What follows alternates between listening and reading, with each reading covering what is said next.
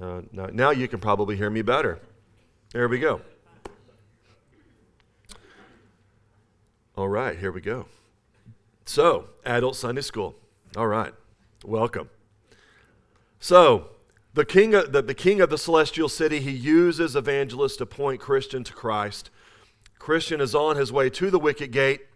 Remember, Tim helped us out last week by saying that the wicket gate is a small or narrow gate, and that represents Christ. Jesus identifies himself as the narrow way. So in Pilgrim's Progress, the wicket gate represents Christ. So, enter enters Mr. Worldly Wiseman. After Christian is pulled from the slough despond, the text says that he walked alone for a brief period and he spotted a man in the distance. This man also knew that Christian was coming Mr. Worldly Wiseman had spotted him in the text. Well, my text says that Mr. Worldly Wiseman had some suspicion that this is who that it was because news had traveled not only from the city of destruction, but to um, Mr. Worldly Wiseman's city called Carnal Policy, that Christian had fled from the city of destruction. So there is a little reputation that Christian has left and Mr. Worldly Wiseman already knows about it. So Mr. Worldly Wiseman approaches Christian, and initially the first thing that he talks about and makes reference to is this ugly burden that's on the back of Christian. So Mr. Worldly Wiseman says, Why are you traveling, Christian, in such a burdened manner? And if you remember, the burden doesn't represent sin per se. They're, they're, that's, a, that's a big misconception amongst people who read this book. It doesn't represent sin, but it's the burden of sin. It represents shame, it represents doubt that accompanies sin. So Christian tells Mr. Worldly Wiseman that he's on his way to the wicket gate, to the place that will rid him of his heavy burden. And then we have many Mr. Worldly Wisemans in the world. Would you guys agree to that? Absolutely. You probably know and have met some. Um, and uh, Mr. Worldly Wiseman, what he wants to do is offer Christians some worldly, carnal advice. And he does, it, he does this first off by asking Christian about his family. Remember, Christian just got up, he left his family. Um, his family thought he was crazy. His wife, Christiana, thought that he was crazy, talking about the, this wrath that is coming, that he has to flee from the city. He plugged his fingers in his ears and he ran out of the city. He had to leave, he had to get out. Okay, so Mr. Worldly Wiseman brings up Christian's family. Not only that, but Mr. Mr. Worldly Wiseman brings up how he just heard about this burden. Well, how did you know about this burden? How did you get it? And Christian responds that he read it by, or he found it by reading a book. He discovered his burden. The burden came by reading a book. And who remembers what that book is? The Bible. Absolutely. Very good. So, Mr. Worldly Wiseman responds, thank you, Tim, responds to this mention of this book with much disgust. In fact, he says it like this The same thing has happened to you as to other weak men who meddled with things too high for them. They are suddenly distracted and confused, just like you. Christian finds this book, he reads this book, uh, God makes the words of this book alive. There is uh, illumination that's given by the Holy Spirit. He's able to understand I must flee from this place. Judgment is coming, wrath is coming. I must go. Mr. Worldly Wiseman says, You meddle with things that are too high for you. Now you're confused. You don't know what's going on. So, of course, there is other advice that Mr. Worldly Wiseman offers in this encounter. And this is what he suggests. Mr. Worldly Wiseman says this There's another way to have your burden relieved. You don't have to go this way. It's, it, this way is way too hard. This way is filled with much despair. I heard a quote once that said that the devil can't make hell attractive, so he makes the road to hell attractive, right? Well, the road to hell that's attractive is what? Easier, right? That leads to destruction, right? Denying yourself and taking up your cross, difficult, okay? So, Mr. Worldly Wiseman offers another way, another solution to be relieved from this burden. Not only that, but he would be free from dangers. He would be met with safety, friendship, contentment, and have his family. So, Mr. Worldly Wiseman suggests that there is a village. This is what you need to do.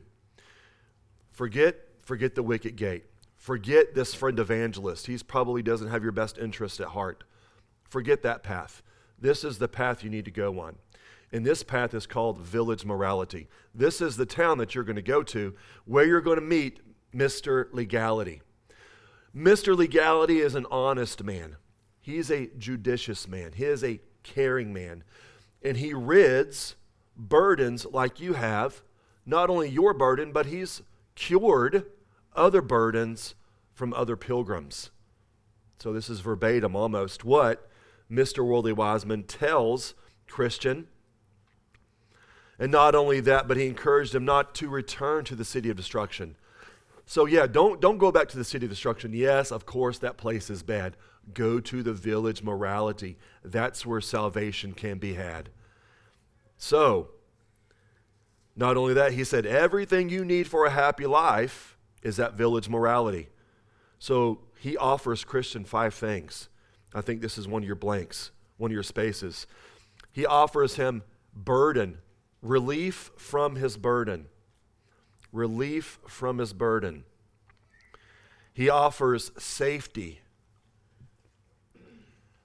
friendship, contentment, and companionship with his family. Now tell me, brothers and sisters, is this something, are these five things, relief from shame and doubt, your burden is gone, safety, security, friendship, companionship in your family, is that something that the world can objectively give Christians? No. Think about it. How do we have our burden gone? It's through Christ and Christ alone. How can we have safety, not being able to be plucked out of the Father's hand or Jesus' hand through Christ alone? How can we have friendship? Well, Jesus, because of what he has done, not only are we heirs, but we're brothers. He is our elder brother, he is also our friend. There is contentment in Christ. And also, there is a family in Christ, unlike other families, where take a look around you. So, these five things that the world, Mr. Worldly Wiseman, offers Christian, it's very itchy to his ears. So, of course, Christian fell for this. He was influenced by Mr. Worldly Wiseman, so Christian heads to the village of morality. Mr. Worldly Wiseman says it's at the very top of a hill. You can probably see it up there. If, if he is not home, if Mr. Legality isn't home, his son, Civility, is there. He's also a really cool dude. So if Mr. Legality can't help you, his son, Civility, will surely help you. So be on your way. And Christian took off. And there he went. But this is what he found the hill was a whole lot higher than what it seemed, and it was difficult. He was supposed to climb, and climbed he did. On either side, the text says that there was flashes of fire and thunder. Not a good place to be. Not a good place to be. Not very safe, right? So, the village of morality. As he was going up the hill to the village, not only that, but his burden became bigger and his burden became heavier. So the village of morality represents, this is a part of your blanks, it represents people who seek to escape God's judgment and practice good apart from Christ. In other words, you can put a parenthesis besides that if you like to. This is the path of works based righteousness. These are people who hope that their good works, being good people, you can't see my quotation fingers, all of you, doing good things, will outweigh their sin. And all will be right in the end, and their consciences will be at ease because of the good they have done. The mantra is you tell me, is this alive and well in the world? Be a good person, all will be well. Absolutely. Absolutely. So, this is who the village of morality represents. Civility comes into play. Remember his son, civility. Because um, this uh, being good is also virtuous. In other words, be good to people with decency and benevolence, and all will be well. Don't be ugly to people. Be kind to people. Do good things. Be civil. All will be well. There is salvation there. Okay? In other words, when you take your last breath, God's not going to ask you but one question How did you live the life that I gave you? I did a lot of good works, God, and I was civil to people. Can I get in? Absolutely not. We must remember, Augustine says this, and I think I'll quote that there for you grace is given not because we have done good works, but in order that we may be able to do them. We know that good works are important in the Christian life. In the same way, let your light shine before all men, so that they may see your good works and give glory to your Father who is in heaven. We are his workmanship, created in Christ Jesus to do good works. And of course, in the book of James, faith without works is dead. Works are important, yet our good works do not merit and cannot merit ever salvation. So, Mr. Legality also makes me think of legalism. Okay?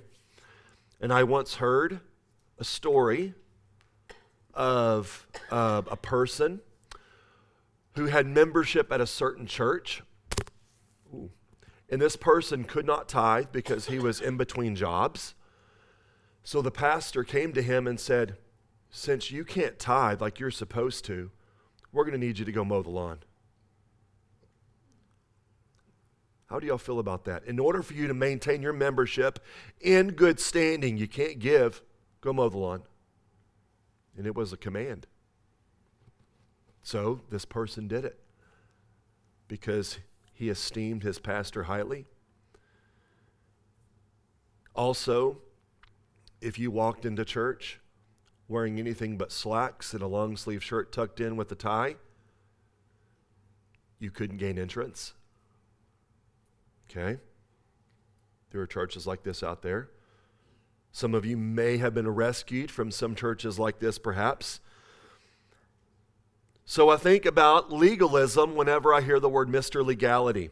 So I thought it'd be good to list just a few points of what legalism is. It's good to be mindful of these things. Legalism is attempting to be justified, right? Or sanctified. What's the difference there?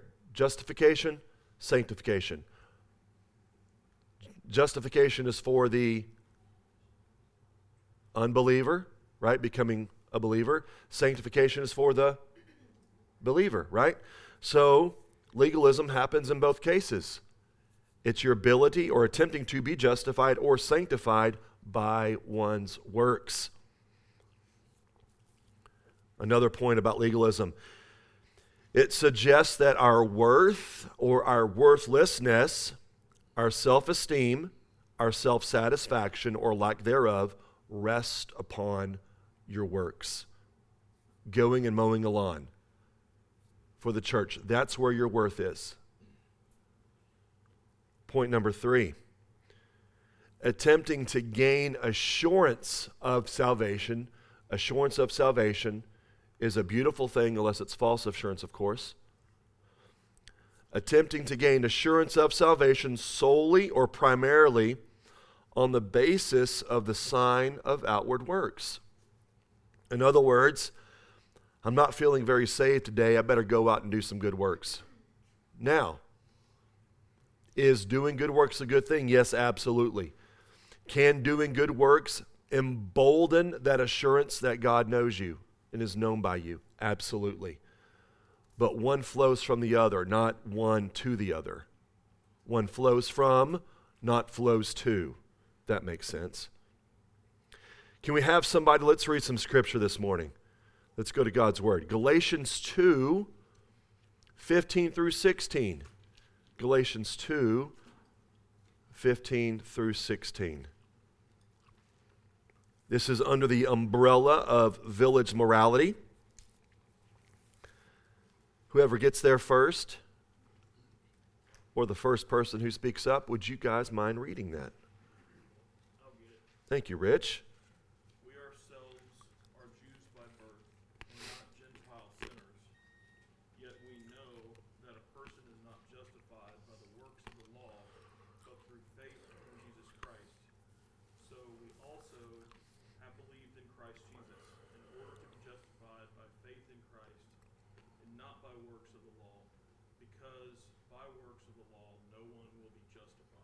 Very good. Thank you, Rich.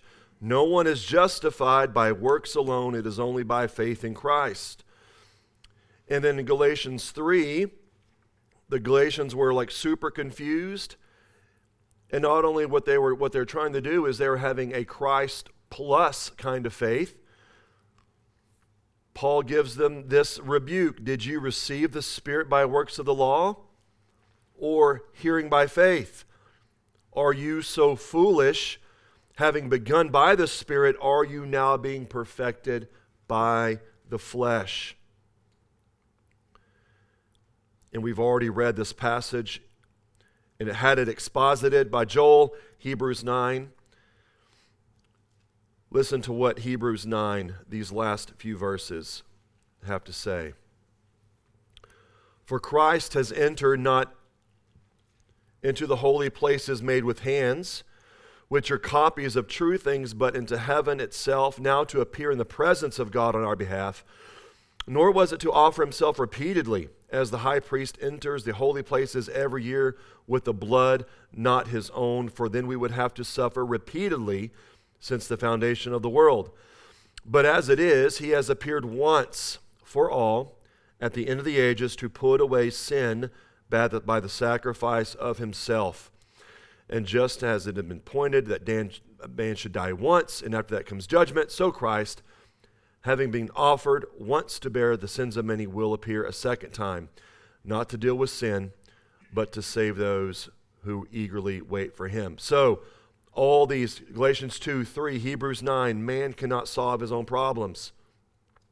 Striving to do, to, to do good cannot remove sin. It can't remove the stain of sin. Only the cross of Christ, only his blood can atone and remove sin. He did that once for all, sufficiently, and he will come again to deal with his people as we are waiting for him. Come, Lord Jesus. So, Christian goes down the wrong path. In fact, in the book that I have, He's like clinging to the side of this mountain, looks really scared. And then once again, a faithful pastor, praise be to God, comes to his aid. So, evangelist comes to his rescue. I mentioned in week number one that John Bunyan was a Calvinist. He was a kind Calvinist. We should all be kind Calvinists. But Bunyan believed that God is the one who sovereignly saves and graciously brings sinners to faith in Christ. So, I'm not sure how many of you guys are reading this at the same time that we're going through it in Sunday school, but have you noticed God's sovereignty at work in Christians' life? And if so, how? Maybe we can have one or two people mention that. Have you noticed God's sovereignty at work in Christians' life? And if so, how? Tim.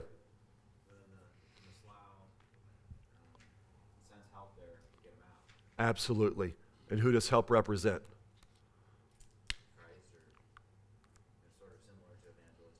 Very good. Right. Very good. What, what is another, another way that you see God's sovereignty at work in Christians' life? Yes, sir.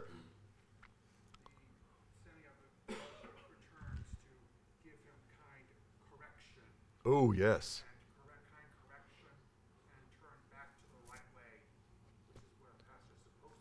Amen. So, godly pastors being sent by God for some admonishment and some kind correction to put him on the right path. Absolutely. Tell me this. Maybe one or two can mention this. What are some ways that God has displayed his sovereignty in your story of faith. How has God displayed his sovereignty in your story of faith?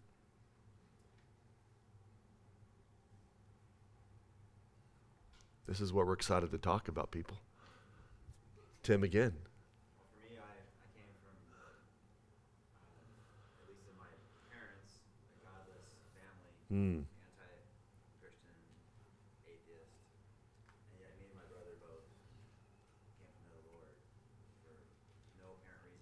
Praise God. Amen. Praise be to God. Any other person? David. Yes.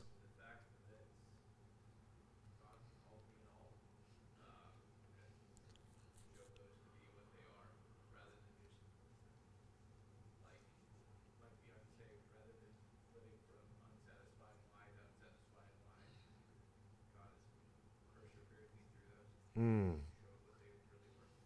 Amen. Amen. Very good, brother.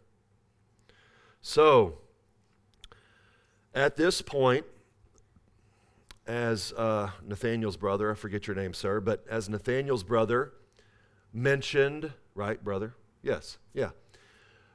The pastor evangelist gives a little rebuke. Let's look at this just for a minute. So, I'm going to read a, a small section of it. Evangelist to Christian. I want you to think about a pastor being faithful in his calling and his mission to have these little corrections, this admonishment. Not always fun for the pastor, but absolutely necessary.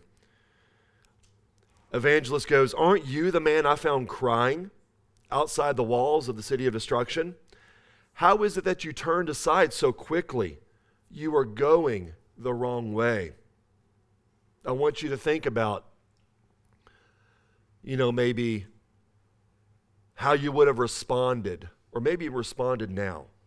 But I know that if I were told something like that, and actually, you know, it was like in 2012 whenever a pastor similarly told me something uh, that he lovingly told me.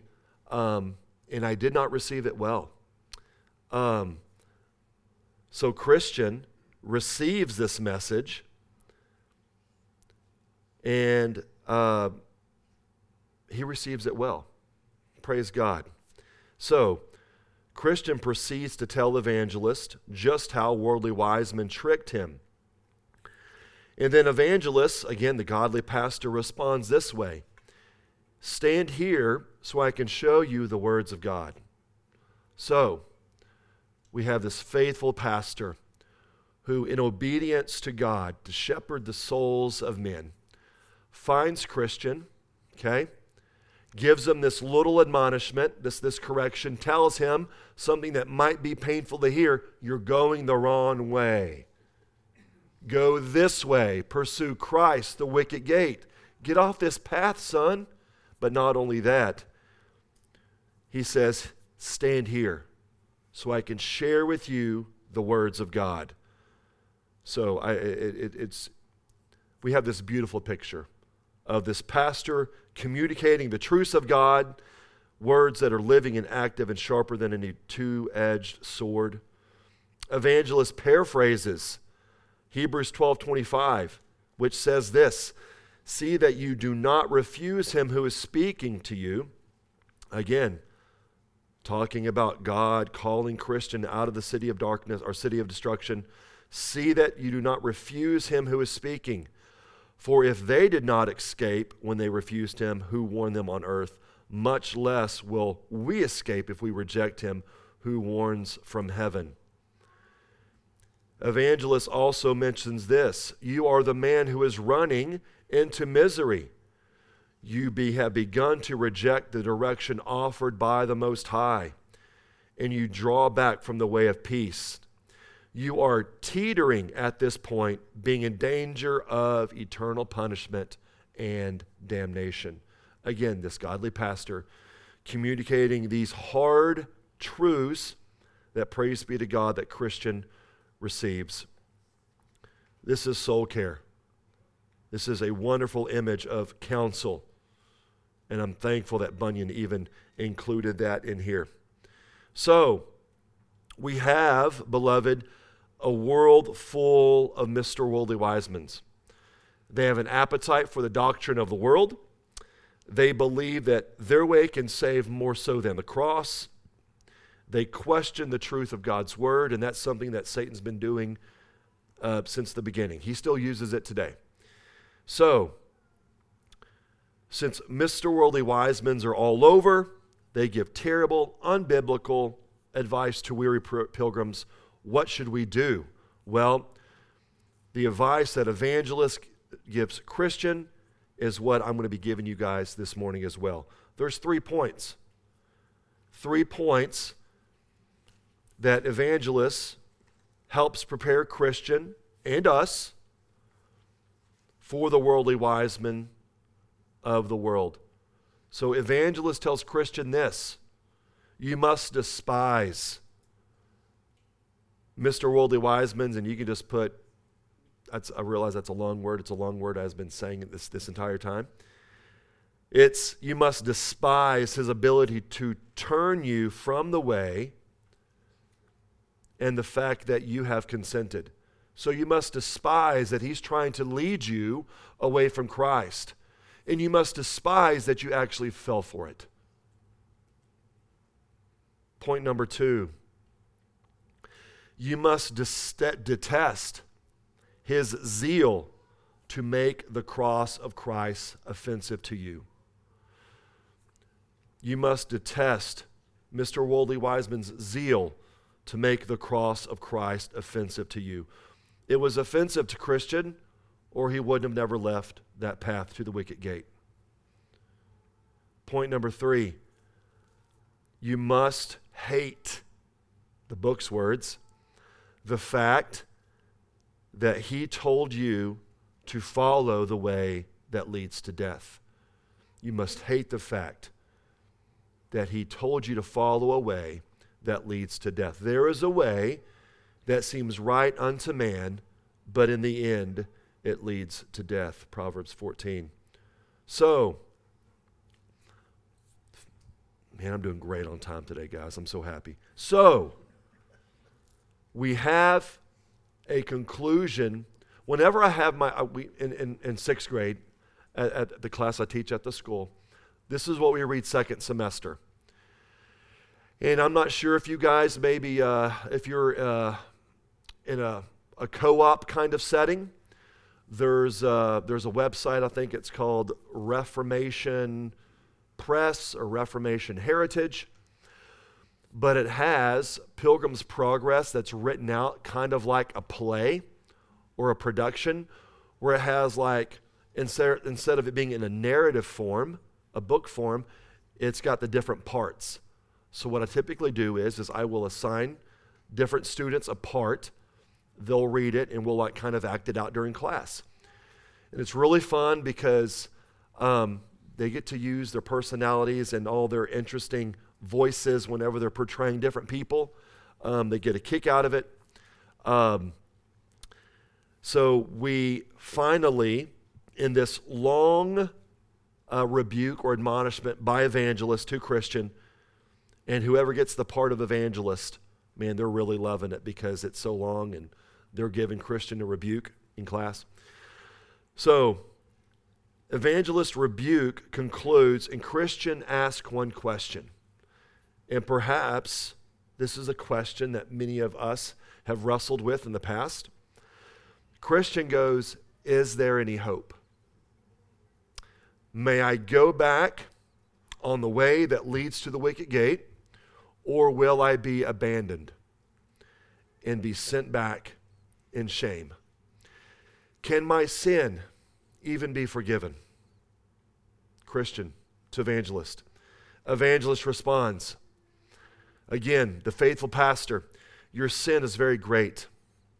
You abandoned the way that is good, and you have chosen forbidden paths. Yet, again, thinking about Brandon's sermon that he had a couple weeks ago about but God, right? The yet is good.